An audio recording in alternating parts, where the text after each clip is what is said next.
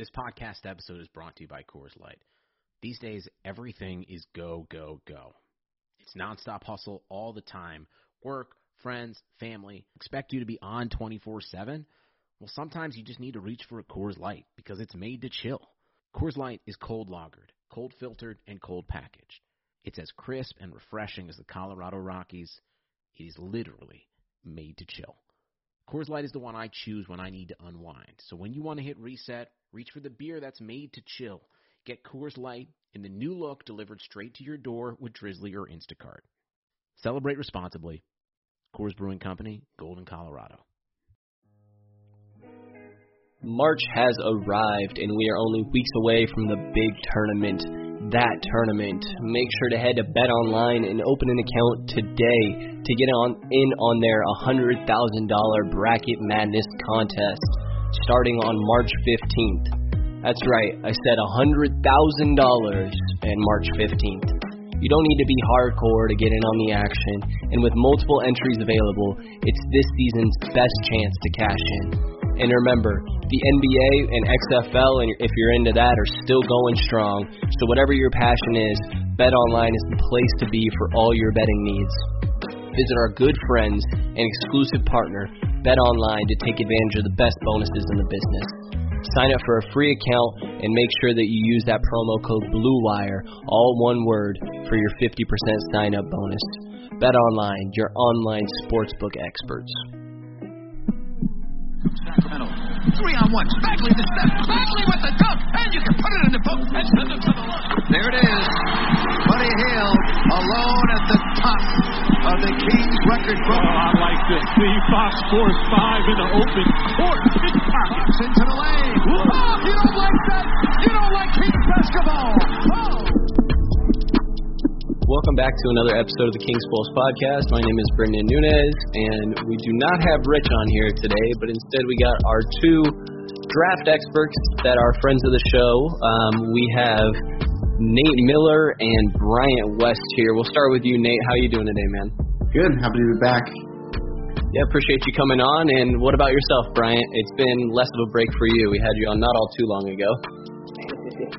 Yeah, you must have not gotten sick of me last time. I'm doing great. Uh, it's almost the best time of year.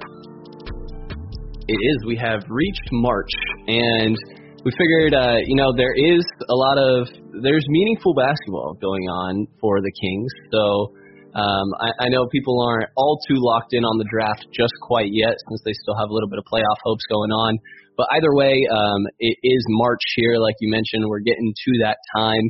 And we do want to just let people know who to kind of keep an eye for as as the tournament is uh, not all too far from starting here. And I figured that the way that we could start with this is going through Sacramento's current roster and figuring out where they just absolutely do not need to add any talent and maybe some holes that they could potentially um, fill in uh, via the draft here.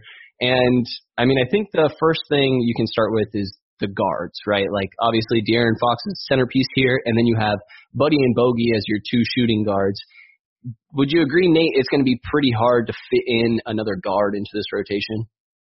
Well, yeah. I mean, when, I was looking at the roster and the contracts that are coming up, you have I think eight contracts that are guaranteed. Um, that's just considered Nemanja guaranteed, even though it's non-guaranteed. And um, and then we have Jabari Parker with a player option, and Kyle Guy is one of the like rare um, two-way players that actually has a, a two-year two-way. So I think yeah, you point to kind of the big question mark there in a way, and that's kind of a good way to think about it. Do you think uh, how would you guys rank Bogey his return? Like the the likelihood of it happening. Yeah. Um, I'll, I'll let you take on that one, Brian. What do you think? Yeah. I think it's absolutely vital that Bogey returns. Um, I know that this is a very complicated summer for free agents, and uh, with such a limited number of teams that have cap space, and everybody in the league could use a guy like Bogey. Um, I'm sure that some team out there is going to call Sacramento's bluff on Bogey and offer him a, a really solid contract. But I think that uh, the moment they decided not to trade him in um, January, which I think was the right decision, uh, I think they pretty much made it so that they have to re-sign him.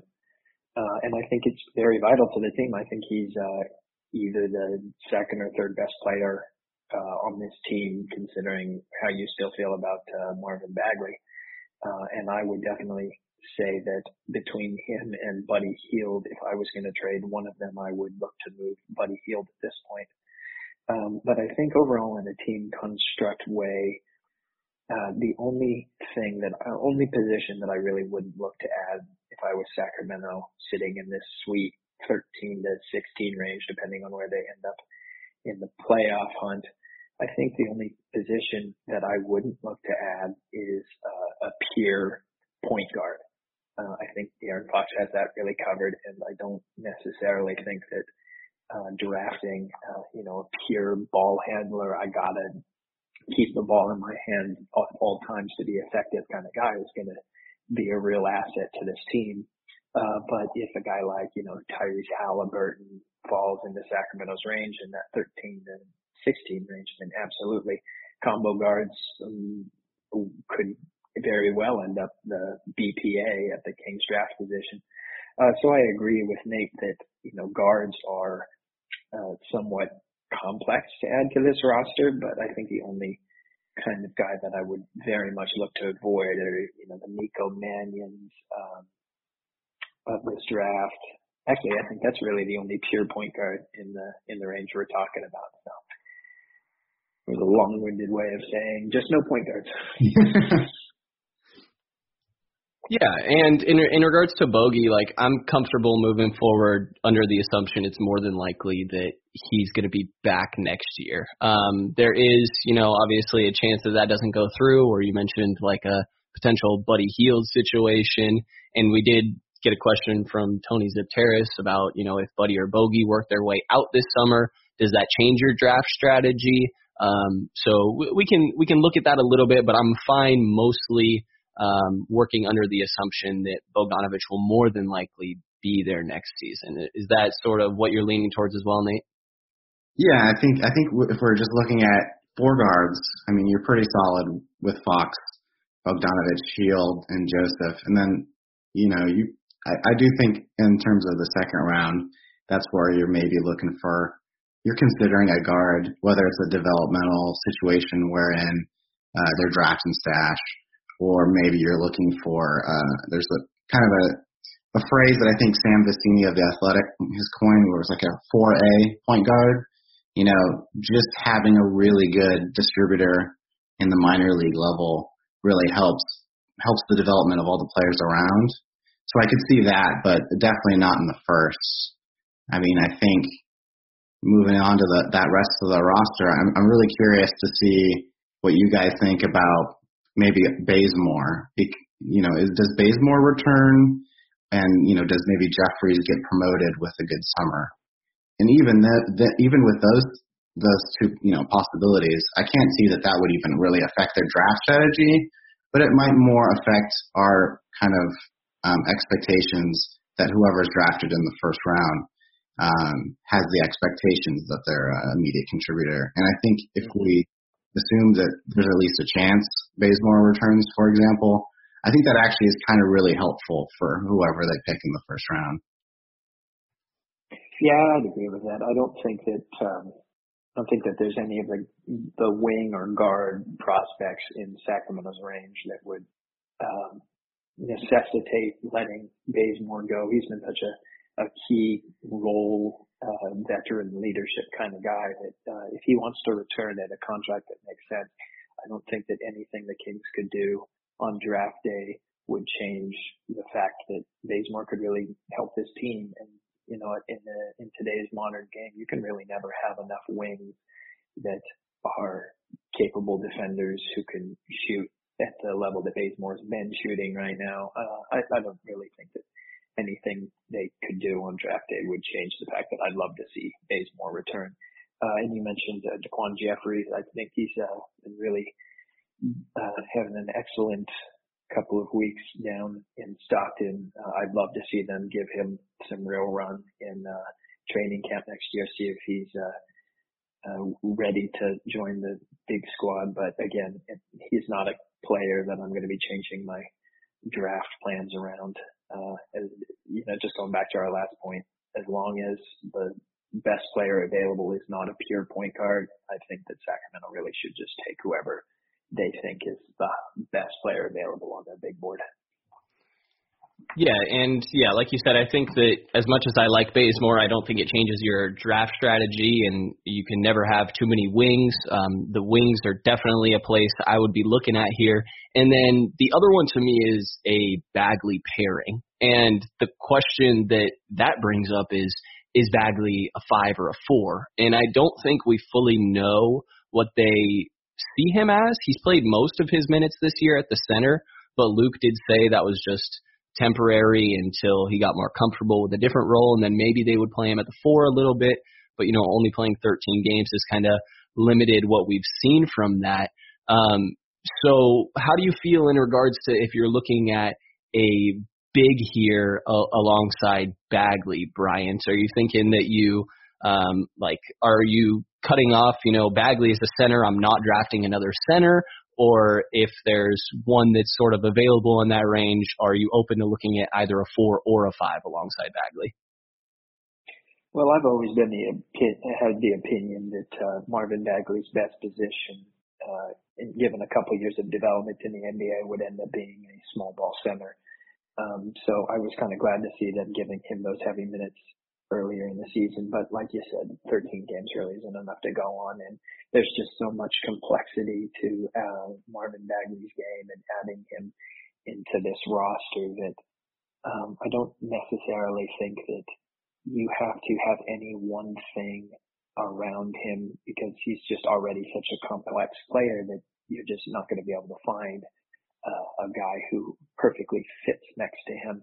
So I really wouldn't hesitate to draft a center or a power forward if I thought that they were uh, a player who fits with the rest of the roster and were the best player available.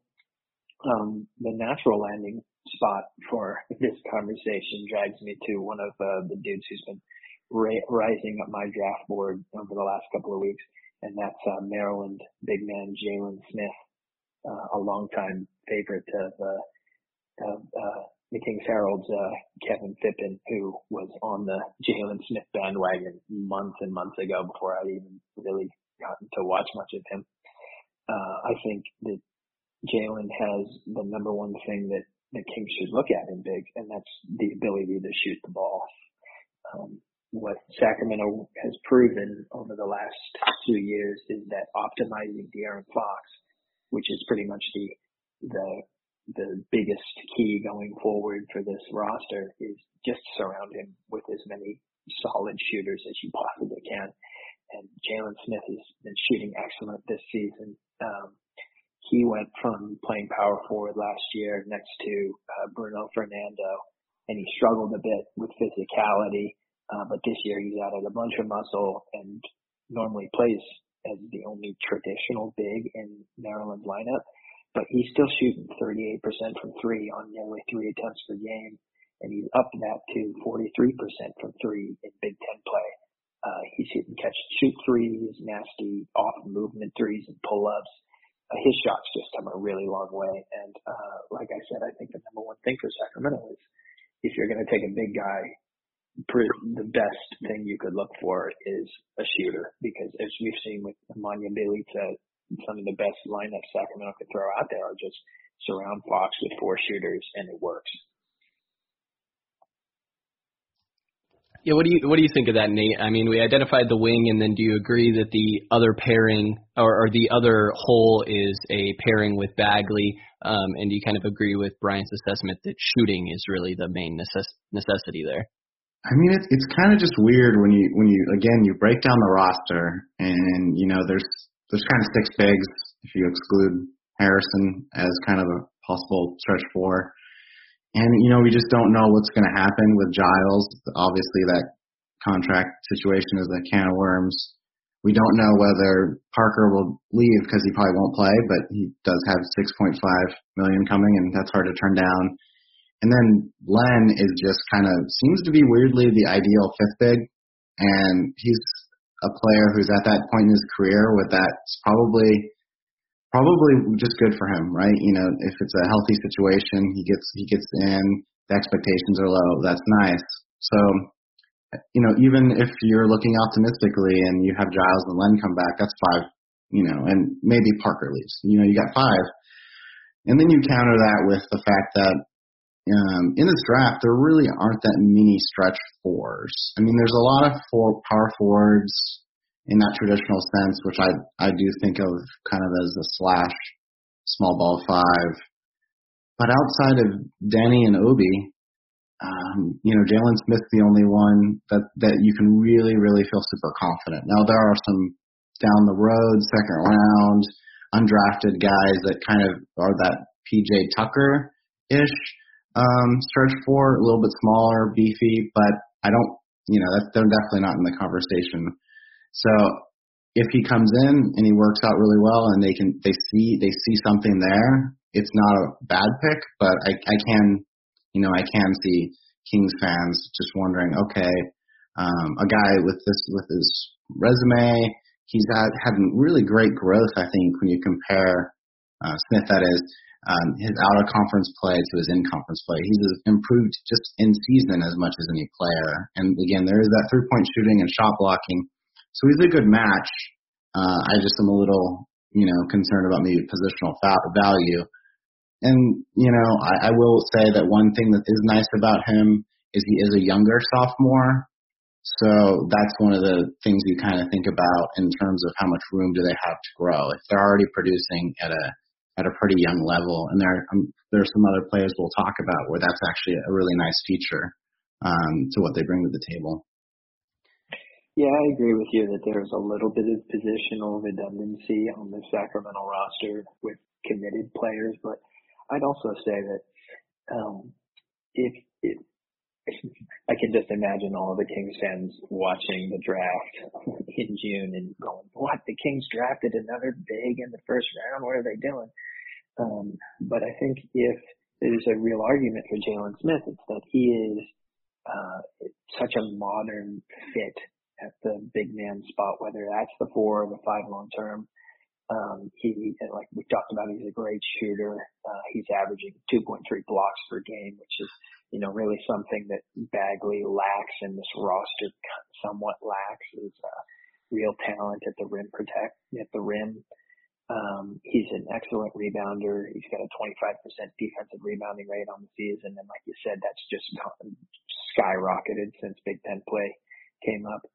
Uh, and I really think that, um, you know, there were a lot of concerns last year when he was playing next to Bruno Fernando that, you know, this guy's not really physical. He's much more of a power forward in college, which would, you know, really limit him at the NBA level. But he has been so much more physical in the games I've watched recently, especially the two Michigan State games. I watched him just go up against Xavier Tillman, who is, uh, you know, really an, an NBA big size wise in terms of bulk and strength, and and he just gave him no ground on a couple of key possessions late in uh, both of those games. I've been really impressed with how he's handled being, you know, more of the only traditional big man uh, on a really good Maryland roster.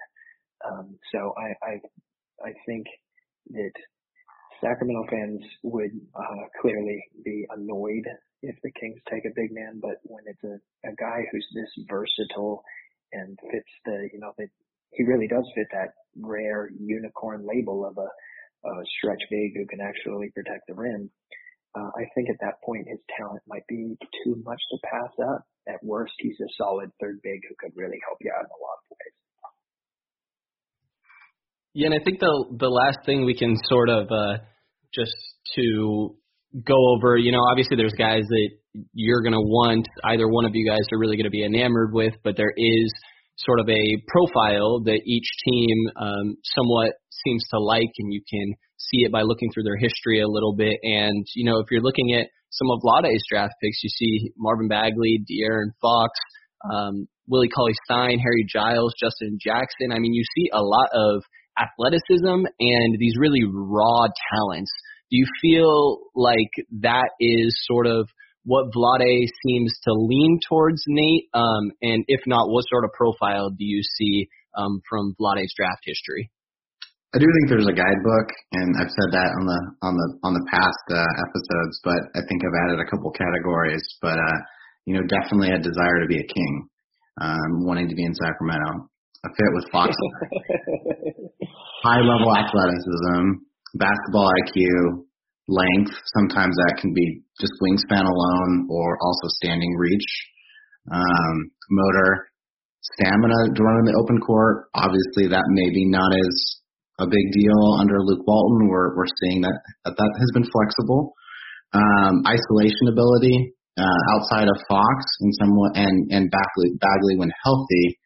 You know Barnes is kind of their go-to ISO guy, and I think in some ways when people in other markets are talking about the need for the Kings to dump Harrison Barnes, it's kind of a clue that they don't watch Kings games. It's it's very much he's dependent on get a bucket, if not Fox, right? Um, and then obviously these are the last two that I most recently added. Competed at Blue Bloods, and um, do they remind you of a player that was a good player on good teams with Peja and Vlade? I think that's probably thing any actual any GM probably when it reminds them, it can really help them think about somebody.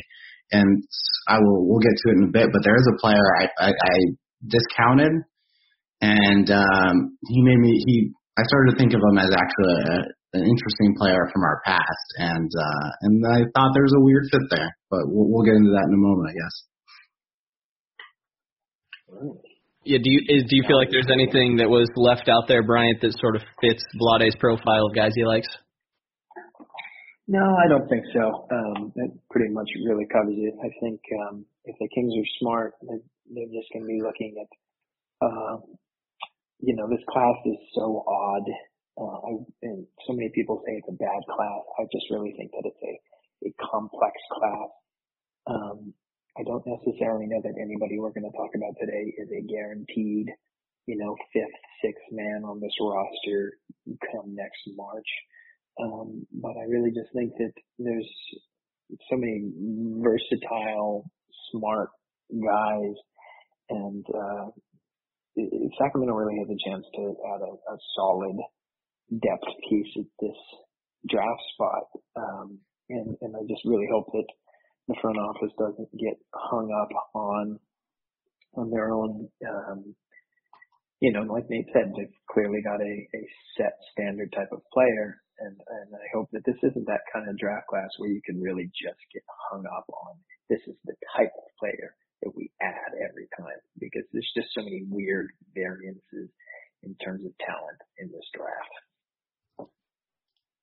Yeah, and if you're talking like that top tier, so Sacramento is currently sitting with the 12th pick. Is if it were to end today, um, this is before the Wizards game when we're recording, they would have the 12th pick. And my realistic, like widest range that I could find for them was, you know, I could see them maybe sliding down to 10th um, if things were to go wrong. I couldn't see any lower than that. And then, you know, if they made the eighth seed in the West, the two teams that are making the playoffs in the East, they'd have a better record than they could be all the way up to 17. Um, was kind of my realistic range here. But before we get to guys that are um, likely going to be in that range, what are the guys that if they fall to you, you have to absolutely take them if if you feel like there are guys that realistically could fall that way, no matter of the fit. Like we mentioned, not really wanting a guard, um, but that is, from my understanding, a good amount of the top of this draft. Um, Bryant, do you feel like there's any guys that if they fall to you, you just have to take them because of their talent level? Um, not necessarily. I mean, if Tyrese Halliburton's sitting there at the Kings range, I really think that they should select him. Um, if any one of Isaac Okoro or Deni Avdija or Obi Toppin fall to the Kings range, I'm definitely going to be making a serious case for them. Um, but I just, I cannot see guys like LaMelo Ball or Cole Anthony. Um, you know, those, those are the real complex fits with the Kings rosters, those traditional point guards like we talked about earlier. Uh, if either one of them fell to Sacramento, it would just be um, crazy to me. And at that point, I'd be seriously calling teams that need point guards in the in the late lotto mid teens range and saying, hey, you're, you're really going to just let uh, top uh, t- higher tier point guard just fall this far? Let's make a deal. Um, but you know, any one of those uh, wings or forwards that are sitting in the top 10 of the draft class, if they fall to Sacramento, definitely just take the best player available and, and worry about fit second, secondly they're a point guard. And do you feel the same way with that, Nate? And then when do you reach sort of like so? There's this top tier, and how many guys do you feel like are sort of in that before you reach around where Sacramento is going to be drafting? And to me, it seems like there's a wide pool of guys that it's really going to be subjective to what the front office likes, right? I think there's nine guys that are probably out of the range, and it's you know we could dream you know, if the lottery balls fall a different way, if they don't make the playoffs, then, you know, Edwards, Ball, Wiseman, Avdija, Hayes, Kongwu, Halliburton, Okoro, and Toppin, those are all the ones you just kind of, you have to think about, I think, even if you don't think their fit's that great. Um, that does exclude uh, a couple players that are often just automatically in the top 10. There's a trio of players I haven't been super high on that have probably started the year in mock drafts in Cole Anthony, Nico Mannion, and, and uh, Jaden McDaniels. And for me, Jaden McDaniels is probably the biggest stay away of, of any yep. that's been listed because I mean nothing nothing has really worked out. Whether it's that team's not winning, he's not achieving the different things that people hope from him. His shooting percentage is not great. His advanced stats aren't great. Um, and I don't think that this front office has established a history of taking the, the rawest piece of clay and forming it into the player that we think they could be. Um, but Anthony um, is that player that I teased earlier.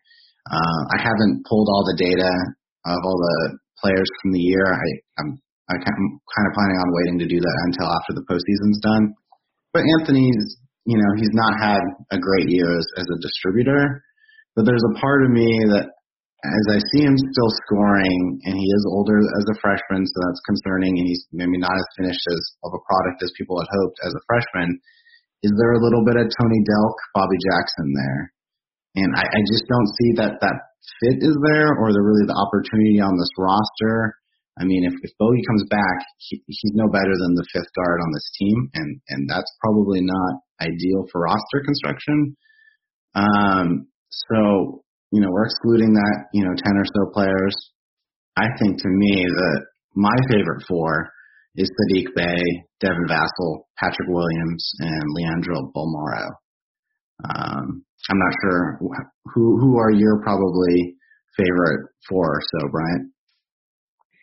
Uh, well, first off, I want to totally agree with you on Jaden McDaniels. Uh, he has been my stay away player for a month now. I've been very unimpressed with um, how he's handled uh, his time in Washington.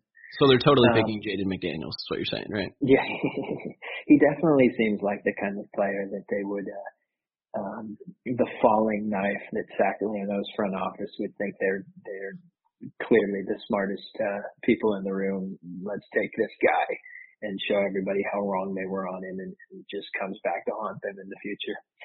Um, I would say that the four uh, that I'd love to chat about are three of the ones that uh, Nate just talked about. Um, Jay, uh, Jay, oh, sorry, Jalen Smith is, is definitely in my range there. Uh, I really like Saddiq Bey. I think uh, he's definitely worth talking about. Um, I'm not quite as high on Devin Vassell as uh, as Nate is, but he's he's certainly a uh, worthwhile uh, discussion. And uh, Patrick Williams, I'm I'm very late on the Patrick Williams hype party, um, but watching speed watching a couple of his more uh, heavy minute Florida State games in the last couple of days, I can I can say that I absolutely see why draft Twitter is falling in love with him. So that would be my four. Yeah, and you know, we got two guys from the same team here, so maybe we can start with them. Both of these Florida State guys, you mentioned Patrick Williams and then Devin Vassell. Um, I'm very uneducated on college basketball. I'm sure most of the listeners are as well. So maybe we can just start with Nate. Like, you want to give us a little bit of a profile of. Let's start with Patrick Williams because both of you guys seem uh, fairly high on him. Just give us a little bit of a profile on who Patrick Williams is as a player. I mean, he's raw. He's about six seven, one eighty five, but he is one of the youngest players um, in the draft. I think he'll only be like 18, um, 18.8 uh, at, at the time of the draft. So I think I think that just that raw uber athlete uh, probably can go anywhere from the two to the four um, defensively. Um, and like you said, I think he can basically double up on these games and, and pick up a little bit th- a bit of things. You know, obviously he doesn't he doesn't have the raw um, per game numbers of a lot of players. I think you'll you'll see in in, in mocks. Uh, they go you know 30, and so that you, you know you just kind of have to take a little more projection there. Where Devin Vassell is a little shorter, about six five, also very young for a sophomore. Um, more the prototypical three and D wing. Um, really good advanced numbers and well regarded as a team defender, if maybe not a an ISO defender. And I think last year in last year's draft we saw two I think we saw two Florida State players get drafted. So and though they haven't um played many minutes for the Clippers, um you know, it's a veteran team. So um I think there's kind of a profile that they play in, in an offense that's a little bit more and offense and defense that's a little bit more projectable to what the NBA expects out of players. Yeah, I'd certainly agree with that defensive point. Um, Patrick Williams and Devin Vassell are, are very um, promising defensive prospects. Um, I'd agree that the allure in Patrick Williams is just how raw he is for his age, um, but he's got a tool base that's just excellent for an NBA forward. Six eight, uh, size, seven two wingspan, plenty of strength, uh, explosiveness off the charts. He makes some defensive plays and some single-handed uh, whip passes that just make me go, whoa. He, he can definitely see some things on both sides of the court that uh, I think speak to talents that are just waiting to be unlocked in the next couple of years as he gets more and more playing time. Um, I would say that uh, you know his three point shooting isn't great, only 34% this year, especially considering when a large number of them are uh, the ones I've seen anyway are unguarded. Um, but Synergy and marks him as shooting 42% on a solidly high number of off the dribble jumpers, something that a couple smart uh, draft Twitter guys have been pointing out. Um, but I definitely think he is of the guys we're we're chatting about. He's definitely the most raw. He's definitely the most of a project, uh, which makes sense. I mean, of course, he's only 18 and he's going to be uh, 18 on draft day. Uh, so clearly, he's got a really good skill set for a smart team to build on. Um, but I think there's a limit of what of how big a project player this front office will be willing to gamble on, especially if there's any heat under their under their collective seats and they think that they've got to find contributors this summer. Um, I don't think it's clear at all what Patrick Williams would become on offense uh, in you know five or six years. Uh, and while he's determined and intense enough that I think he'll become a really solid defensive player in the NBA. Uh, I'll admit that I'm probably going to end up lower on him than most of uh, draft Twitter. Yeah, so correct me if I'm wrong here, but the understanding I'm sorting, um, getting between the two as prospects is that it seems like Patrick Williams has the higher ceiling here, while Vassell has the the higher floor and more of a like a impact now guy. You mentioned like with his team defense. Um, but what do you think stylistically that the main difference between these two guys are, Bryant? I'd say athleticism. Um, Devin Vassell's a solid collegiate athlete. He has a couple really nice dunks. Uh, but Patrick Williams is a project in terms of like he jump out of the gym.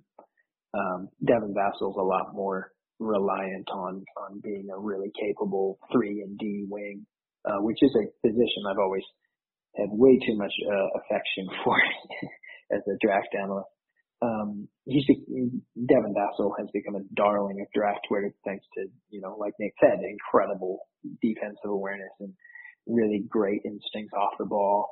Uh, he's almost got a three percent steal rate and almost a five percent block rate. Um, he's got a six ten wingspan and it's just a weapon on defense. He's always disrupting. He's always fighting. Uh, he's that kind of high motor kid that uh, FSU's Leonard Hamilton loves to bring in. Um, Vassell's also a really good three point shooter, uh, shooting 42% from deep on three and a half attempts per game. Uh, excellent catch and shoot guy. Uh, I think last time I looked for Synergy, he's shooting 90th percentile on catch and shoot shots. Um, you know, that's pretty typical, uh, 3 and D skill set, uh, and a good motor to back it up. Um, I think if there is a concern for him at the next level, it's because we don't know how his tool set translates as well to the NBA. Uh, his shooting sure will. That's no doubt about that. But I, I'm not sure what else he brings offensively. Um, and that's a little concerning for a sophomore. His usage rate at FSU is only 20%. So certain that some of, some skills are being hidden uh, but he's not a great playmaker for others. Uh, his assist to turnover ratio is negative. Uh, he doesn't get to the rim well at all. Just 36 attempts at the rim all season, and he hasn't shown great touch when he gets there.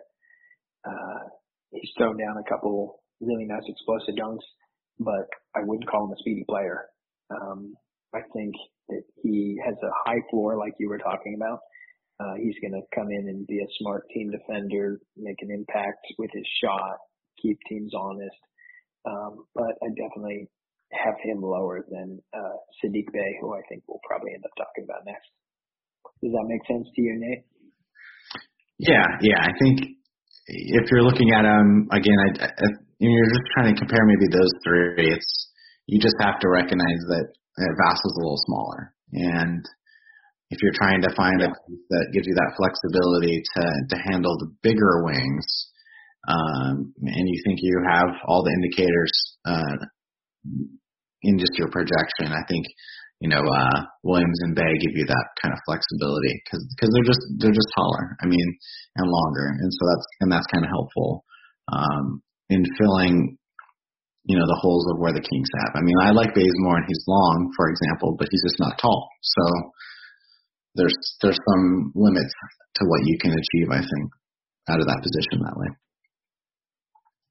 Yeah, in, in regards to taking a guy that's going to produce for you more likely a couple years down the line compared to right now, I mean, in the Kings' current situation, which do you feel is more ideal um, to to go after, Nate? Like, I mean, they're almost in a um, sort of scenario where they're weirdly like they have potential in Fox and Bagley, but outside of that, I mean, it seems like they're really trying to make a push to win some games right now. So do you think that has an impact on potentially taking a project guy like Williams?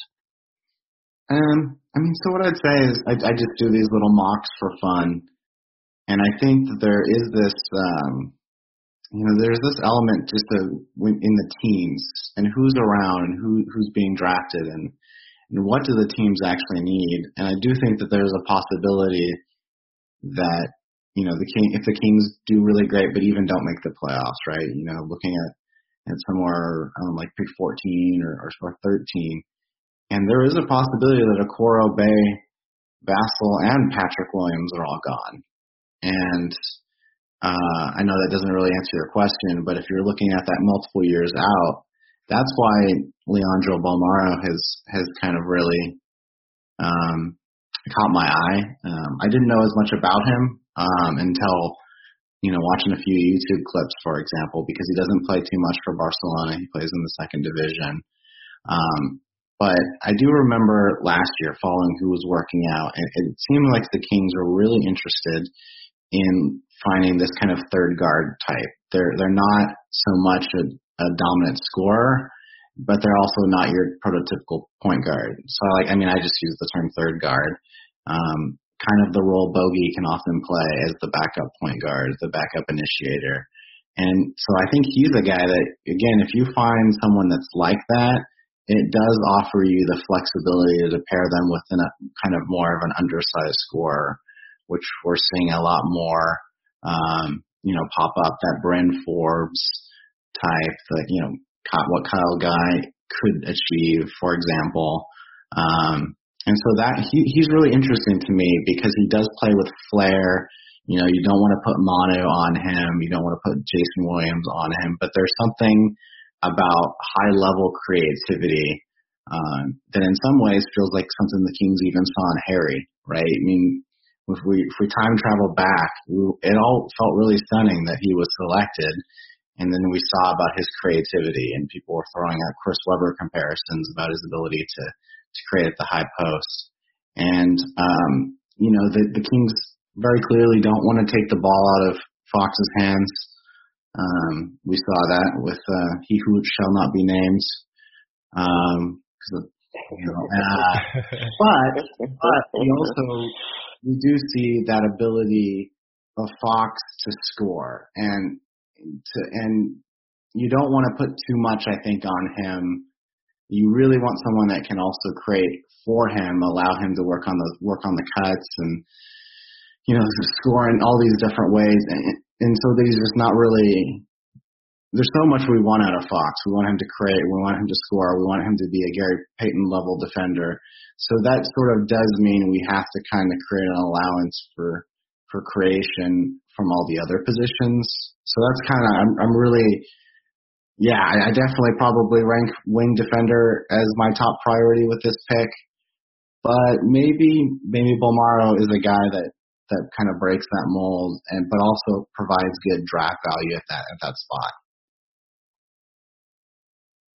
Interesting. Yeah, you know, we can we can go into Tony's question a little bit here because I think it's somewhat of what you're talking about. That again, he said if Buddy or Bogey works their way out of Sacramento this summer, does that change your draft stat strategy? Um, and do you start to consider some of these lottery combo guards, which uh, my understanding is that's kind of what Bolmaro is that you're mentioning here, and who are other guys that should Buddy or Bogey somehow find themselves not being on the roster uh, come around the time of the draft that you might start to look at here, Nate? Yeah, so I, I try to, you know, label the guards and diff- all the players in different ways, and I do have. I mean, you could call them wings, but I do even divide the wings among guard scorers, wing defenders, and, and wing shooters and they're roughly you know divided in ways that you would think. Do they do they show defensive potential, um, or do they show creation potential? And so that's why I also have kind of that third guard, and and someone kind of can flex up or flex down.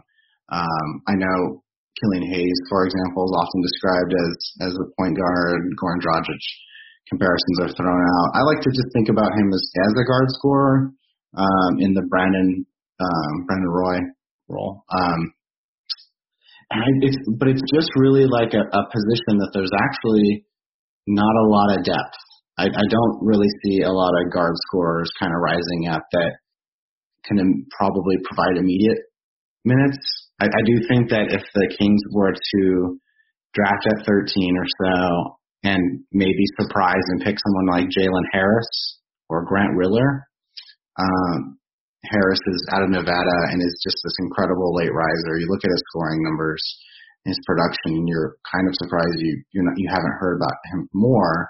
Grant Riller is out of Charleston. He's one of the best finishers in the country at the basket. He's a senior. Uh, I think the question for him will be, um, is he tall enough? I think he's listed about six three, but it might be a case much like uh, Myles Powell last year, where he was measured at, you know, listed at six three, but uh, clocked in a few inches shorter, thus kind of limiting your, his defense potential. Um, but I, I, you know, those guys, those two players, I think, could really rise up in workouts. So, you know, if if they went that direction, I think that, you know, it becomes a storyline whether or not one of the Kings two guards is is either traded or leaves in free agency. Well, I think the most important thing is to point out that uh, the Kings won't be able to move uh, Buddy Hield until after the draft. Um, and Bogdan Bogdanovich's free agency will come after the draft. Yeah. So if the Kings are going to think that they need to get a, a combo guard, they're going to have to do that select that guy before they're able to do anything with Buddy Hield or Bogdan unless there's a, a draft day trade.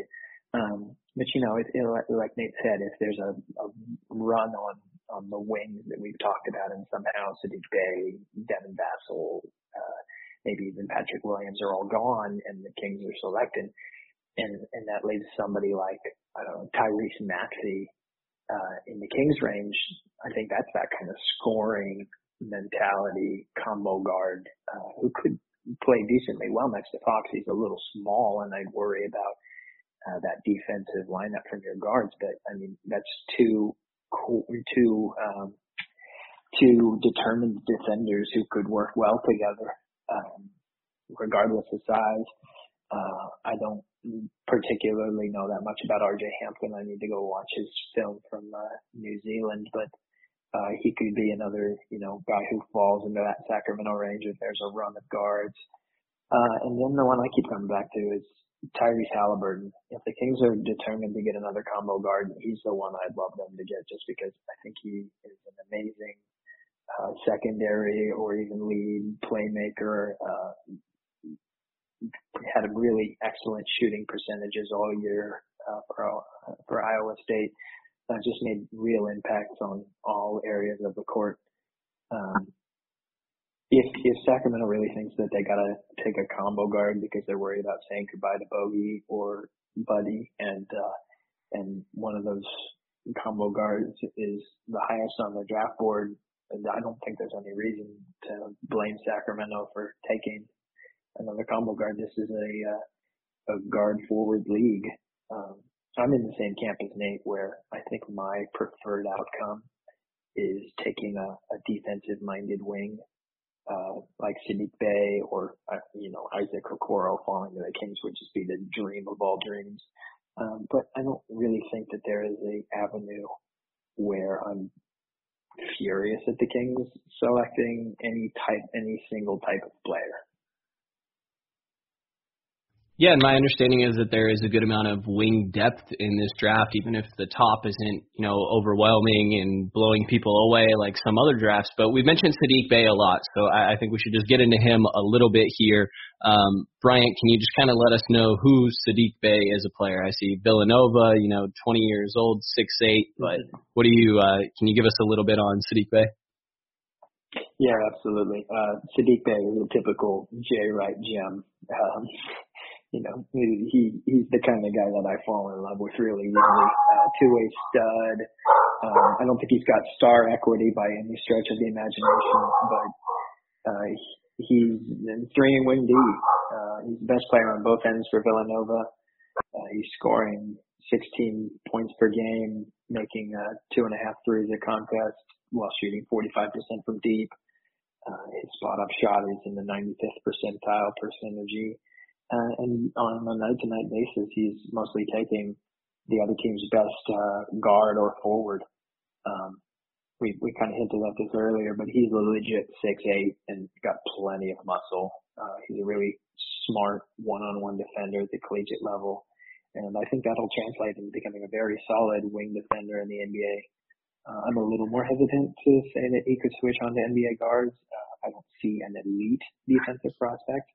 I think he gets taken advantage of a bit too much, uh, too often in the pick and roll possessions that I've seen. But his length and his size gives him a real solid range. And it, like Nate hinted at earlier, that you know that six eight kind of wing defender is something that Sacramento really doesn't have. And when that guy's also shooting 45% from deep in one of the better conferences uh, in the country, I mean, you got to look at that kind of guy. Yeah, what are your what are your thoughts on Bey uh, here, Nate? I think that the probably the main thing that I could add to that conversation is out of all the defenders that are at least probably in the first round conversation, he's probably has the best uh, shooting indicators. I mean, so much that every sure. every time someone has updated a uh, a big board or a mock draft, they kind of keep saying it's like, well, he's shooting great, but we'll see if he keeps it up, and he kind of keeps it up. So uh, that really gives you a little bit more, I think, I'm not saying he could be a starter in the NBA next year, but in year two or three, that feels like a more of a, a likely outcome in some ways than any of the other wings. It, uh, uh, more like small forwards. I mean, I think some of the two guards like Edwards and Hayes are going to be much more likely in the starter conversation earlier in their careers. But as far as small forward guys, that's that's something I'm really interested in. And then his ball handling is is, is pretty nice. The, amount of that he's expected to create for that offense. Um, it's just nice that he has that versatility. Yeah, I'd agree with that. Uh, he's a very capable and useful passer. Uh, he's not a primary initiator, but I mean, with any Villanova player, you're not going to get serious run if the ball gets stuck in your hands. He's averaging nearly three assists per 40 minutes with a 15% assist rate. Um, he's that really kind of multi-talented offensive player that uh, I think is going to end up rising in this draft class. Like like you said, I would not be surprised if he's really in that 10 to 14 range by the end of this. Yeah, you know, okay, so we're hyping up Saddiq Bey a lot here. I'm going to need to hear some of the negatives of what we got going on with this kid out of Villanova. Well, what are some of the downsides for him, Bryant? Well, I think he's definitely um, his defensive potential isn't quite as high in the NBA as it is in college. In college, he's able to guard pretty much any point guard that he needs to. Um, I don't think he's that fleet of foot to guard uh, NBA point guards. Um, so I think there's definitely a little bit of uh, defensive liability if he gets switched on the guards, but that's not really going to be a problem. Um, if, uh, if a smart defensive, if a team is smart with how they handle switches. Um, he's not as great getting to the rim as you'd kind of hope for a primary scoring guard, but he's definitely better than uh, Devin Vassell at getting to the rim. Uh, yeah, I think that's it. Yeah, do you have anything you want to add to that, Nate, and any other names you want to throw in here? We've gone through about five guys at this point. I got Bey, Vassell, Williams, Jalen Smith, and Bolmaro. Not not really on Bey. I think if you just want one knock, is maybe you just want a little bit more, um, maybe just a little bit more. Like really, just take that lottery conversation and really run with it. I think a deep run for Villanova will really help. I think it'll be a lot harder for people to discount his shooting and creation abilities if that happens. Uh, yeah, I feel like the the players that are in that conversation that I wouldn't be super excited about but I think that are interesting and there are ways to, to see their role. Yeah, like you said, Hampton is one. I think Theo Maledon, um, you know, point, point guard overseas, Tony Parker's protege. Uh, Josh Green, although I, I'm not super high on him. And then I think my other four super dark horses, things that have to turn right, they'd have to probably improve and you know excel in workouts. Naji Marshall, um, Abdoulaye Ndoye, uh, Scottie Lewis, and Cassius Stanley. And I think the first two, uh, Naji Marshall, he's a wing defender out of Xavier. He pretty much does everything. Uh, shooting is the biggest concern. Um, his draft value wouldn't really be there, but let's say workout season happens and all of these wings start going against each other and he rises and he just defeats all these, you know, basically freshmen and sophomores. And as a junior, shows that he just has a little bit more aptitude to provide an immediate contribution. And uh, Abdoulaye Ndoye is the same way. He's uh, he, he's an automatic draft eligible player out of Cholet. He's kind of does a little bit of creation, a little bit of wing defense, and again, I think he's another guy that at least would provide some some immediate returns. There, he, there's just a piece in the, on the in the athletic about him today that I haven't gotten around to. But he, he's one of the international players that when you look at his numbers, he's actually gets an opportunity. He's playing the French league's not the, one of the best leagues, um, but it might be there as probably the fourth or fifth, you know, best levels of competition. So th- that those are some indicators there. And then Lewis and Stanley, they're both in that like super raw uh, athlete. You wish they shot better. Um, Stanley's one of the best dunkers. Lewis does have nice indicators in terms of steals and block percentage. Uh, a lot more was expected of him, but they're also on two teams that they're going to be on in the tournament. You know, they're going to be able to build a resume and make an argument.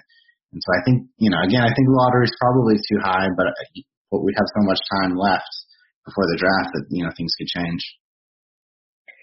Yeah, I think uh, of the guys you just mentioned, Scottie Lewis is is my favorite of those. Probably second, uh, maybe if they rise up really quickly, guys. Uh, I love me Scottie Lewis. The dude just plays with a, an undeniable motor. He's a lot of fun to watch. Um, I think overall this is a really good class for Sacramento to have three second round picks in because there's just going to be so many talented guys who could really actually make a you know contribution to this roster in that you know 30 to 40 to 60 range. Uh, I love Marcus Howard from Marquette. The dude is only 5'11, but he's just a firecracker, and I think he'd be a really kind of fun backup to De'Aaron Fox. He's just light up from deep. Um, I've always been on the Isaiah Joe bandwagon this year. I know his shooting numbers have tanked, but uh, I think he could, he might be able to bounce back next summer. Uh, Malachi Flynn from San Diego State's just having an excellent year, and uh, that team is just roaring because he's just been such a, uh, a really solid offensive player for that roster this year. So he's definitely worth uh, taking a peek at. Um, but I think the nice thing is that most of the players we covered in this conversation are all going to be playing in a couple of weeks once the tournament gets started. So, uh, you know, especially guys like Jalen Smith, uh, Saddiq Bey, both of the Florida State guys, I think they're, they're all going to be playing at least a game or two in the tournament. So uh, there's plenty of op- opportunities for Kings fans to uh, check some of these guys out, see what they think. Yeah, I'd, I'd add that really the outside of the probably the lottery, the rest of the draft and the positioning of these players is still wide open. I mean, I, I think for sure. the wings, you know, was what I want most, and then after that, I'm thinking again third guards, maybe another wing, uh, and kind of draft and stash type, type of players. Um, I, I think what's you know the highest outcome is one player you know is going to get that first round contract and obviously make the roster. It's hard to even see that if a lower um, kind of lower stock international is drafted that high. I feel like they'll still kind of bring him over. Um, and then probably looking at another player that fits that second two way slot and then after that, you know, you have two picks there, and do they just trade one to the future? Do they move up? Again, do they use draft and stash? And, and I, you know, I think for me, I do like Rokas Jokubaitis, international player with a good, uh, he had a good summer. Um, that you know, and Abdoulaye Ndoye, he might go in the second, and that would be just a really good value. Um, Carlos Alocén, he's He's playing in the in the BCL for uh, let me look that one up again. Um, for Zaragoza. Um, and then I think um, you know if you want someone that's probably going to provide some immediate value, you know the the ceiling's really low. Um, a Desmond Bane or a Tres Tinkle. Um, Bane is just he's kind of Bane sort of looks like he's built like PJ Tucker but he can shoot it, and he's another guy that I felt like they've discounted. Some analysts have discounted his shooting ability, but he's kept it up. And then on top of that, he takes a lot of uh, he initiates the offense offense for them a lot of times, and he's I think he's having his best year uh, with you know assists per game. And then Tinkle, that Oregon State team's not great. Uh, he has a really high usage. He's one of the oldest players in this draft, probably considered among the top you know, top 100, top 125 players.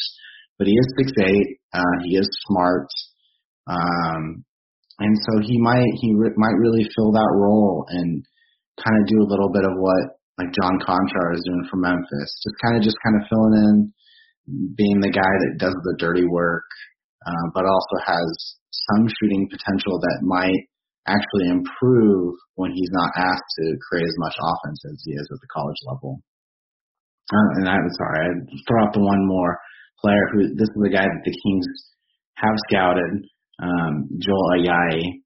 Um, he, he again is that third guard type. Plays for Gonzaga. Who knows who the Kings were actually scouting at that game because there's a lot of interesting players on that team. Um, international player has a nice, a nice resume in international play. And so I just, it, those seem like kind of players that give them a little flexibility. I do like different, a couple of different big man types.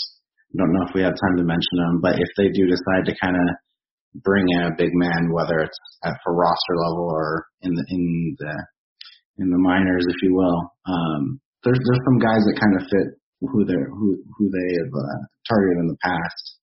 Um, but you know, it's it's it's a weird year, and there is so much time for for guys to rise, even though we're you know in March. Yeah, Tim wanted a list of second round draft picks he could start falling in love with, and I think you gave him a good uh, variety of options there. And one question that's kind of interesting to me that we got from Reddit is uh, what's more likely is getting a steal in the first round or a gem in the second round? And to me, I mean, it's more about expectations, really. And when you're talking about um, after the lottery, it becomes just a really long pool of talent. Does it feel like there's really potential to get somebody that could be a real contributor in the second round here, Bryant? I think so. Um, you know, there's three second round picks on the Kings uh, docket this year. And, uh, you know, smarter people than me have, have continually said that the, the talent pool in this draft class is, uh, a little shallow at the top, but pretty deep when it comes to, uh, contributors in the second round. Um, I think Joel Ayayi is a really solid, uh, mention there by Nate. Um, Immanuel Quickley from Kentucky could really be a dude. Uh, and there's just going to be plenty of, of guys in the uh, second round who could become, you know, solid ninth, tenth players for this roster and, and play some solid minutes for a winning team.